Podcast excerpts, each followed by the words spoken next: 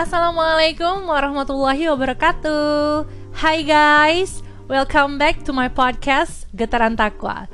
Masih barengan sama Kori Korina di sini yang setelah sekian lama akhirnya gue muncul lagi di podcast ini.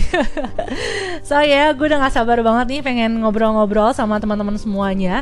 Tapi gue mau minta maaf dulu karena di episode sebelumnya gue sempat bilang kalau gue mau bahas lanjutan materi kajian yang gue dapetin di Muslimah Development Series tentang mindfulness. Tapi ternyata gue nggak bisa bahas tentang itu guys karena gue kehilangan jejak materinya. So sorry untuk episode kali ini kita bahasnya topik yang lain. Gak apa-apa ya.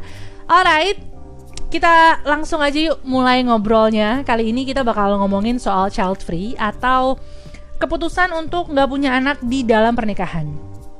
Kesan pertama gue terhadap child free itu sesuai dengan judul yang gue angkat buat podcast ini. Uh, kayak yang child free yakin loh. Nggak punya anak emang enak gitu. Karena uh, dari beberapa jurnal yang gue baca-baca mereka yang memutuskan untuk melakukan child free itu mereka merasa fine fine aja.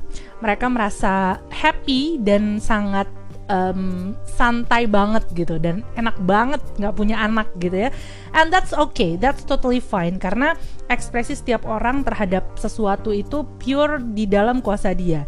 Kita nggak ada kuasa apa-apa atas hal tersebut. Cuma satu hal yang pengen gue pertanyakan apakah benar happy yang mereka rasa itu the real happiness gitu? Karena gini di dalam Islam alasan seseorang menikah itu salah satunya untuk punya keturunan dan punya keturunan itu termasuk juga ke dalam tuntunan dari Rasulullah Shallallahu Alaihi Wasallam. Artinya fitrahnya manusia adalah punya anak. Dari Allah kita udah di default untuk punya anak. Jadi kalau ada somebody yang berjalan di kehidupan ini nggak sesuai dengan fitrahnya, nggak sesuai dengan konsep kehidupan yang udah Allah kasih, itu pasti akan membawa kesengsaraan yang terlihat seolah-olah kebahagiaan gitu. Ngerasanya sih bahagia-bahagia aja tapi ternyata itu tuh bukan kebahagiaan betulan itu tuh hanya kebahagiaan semu. Karena um, kalau kita keluar dari apa-apa yang udah Allah tetapkan kita pasti akan jauh dari kebahagiaan yang sesungguhnya gitu yaitu menggapai ridho Allah Subhanahu wa taala kalau misalkan kita gak sesuai dengan apa yang Allah mau, gak sesuai dengan apa yang Allah perintahkan, itu kita nggak akan ngerasa utuh gitu loh. Sebetulnya ada pieces yang hilang, but kita nggak menyadari aja atau kita denial terhadap hal itu gitu. Jadi kalau dilihat dari situ clear banget ya konsep child free ini nggak sesuai dengan ajaran Islam karena nggak sesuai banget sama fitrah manusia gitu. Nggak sesuai banget sama apa yang udah Allah default untuk manusia gitu ya.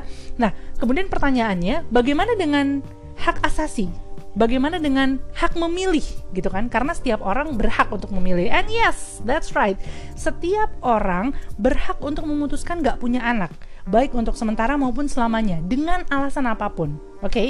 because life is choice. Kita semua tahu bahwasanya hidup ini adalah tentang memilih. Bahkan kalau ada yang memilih tidak beriman kepada Allah dan Rasulnya, itu kita nggak bisa maksa karena memang nggak ada paksaan juga di dalam agama ini termasuk eh, sesuai dengan firman Allah di Al-Quran surat Al-Baqarah ayat 256 lah ikroha fiddin tidak ada paksaan dalam menganut agama Islam but the thing is kalau kita adalah seorang muslim yang yang emang benar-benar beriman penuh pada Allah benar-benar yakin atas kebesaran dan kuasa Allah benar-benar yakin bahwa kita ini ada uh, di di bawah kuasanya Allah, di bawah kekuasaannya Allah gitu, pasti kita akan sekuat tenaga menjalankan syariat Islam yang udah Allah tentukan.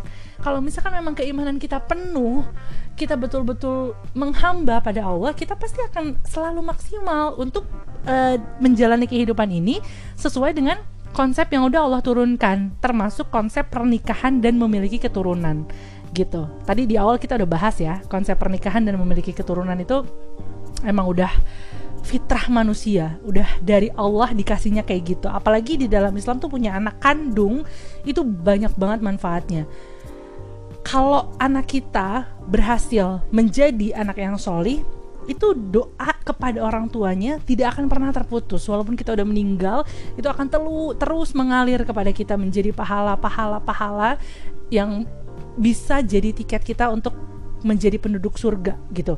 Dan tentunya kita punya pahala plus plus juga setelah itu karena kita uh, udah berhasil menjalankan amanah dengan baik kita udah berhasil mendidik anak-anak kita menjadi anak yang solih gitu. Maka one thing yang harus selalu kita ingat bahwasanya um, hanya Allah lah yang lebih mengetahui bagaimana caranya manusia hidup hanya Allah lah yang mengetahui apa yang terbaik buat kita. Makanya kita di default untuk menjadi khalifah, kita di default untuk um, berpasang-pasangan, uh, kemudian menikah dan harus memiliki keturunan gitu ya untuk menciptakan generasi-generasi solih yang uh, berikutnya. Maka yang harus kita perhatikan apa pun yang sesuai dengan kitabullah dan sunnah itu wajib kita ikuti. Tapi apa pun yang bertentangan dengan kitabullah dan sunnah seiring dengan berjalannya waktu itu pasti akan merusak kita. Percayalah, apa pun itu yang bertentangan dengan syariat Allah pasti akan merusak kita, baik di dunia maupun di akhirat. Slowly but sure. Kalau nggak di sini nanti di sana di akhirat gitu. So ya, yeah, jadilah muslim yang cerdas mulai hari ini ya. Jangan pernah berhenti belajar Islam karena Islam itu sangat luas. Buat uh, mereka yang suka kasih statement jangan bawa-bawa agama itu udah terbukti banget it's totally wrong karena ternyata pada faktanya tidak ada satu aspek pun yang tidak diatur oleh Islam gitu. Jadi gimana? Siap dong ya punya anak? Bye.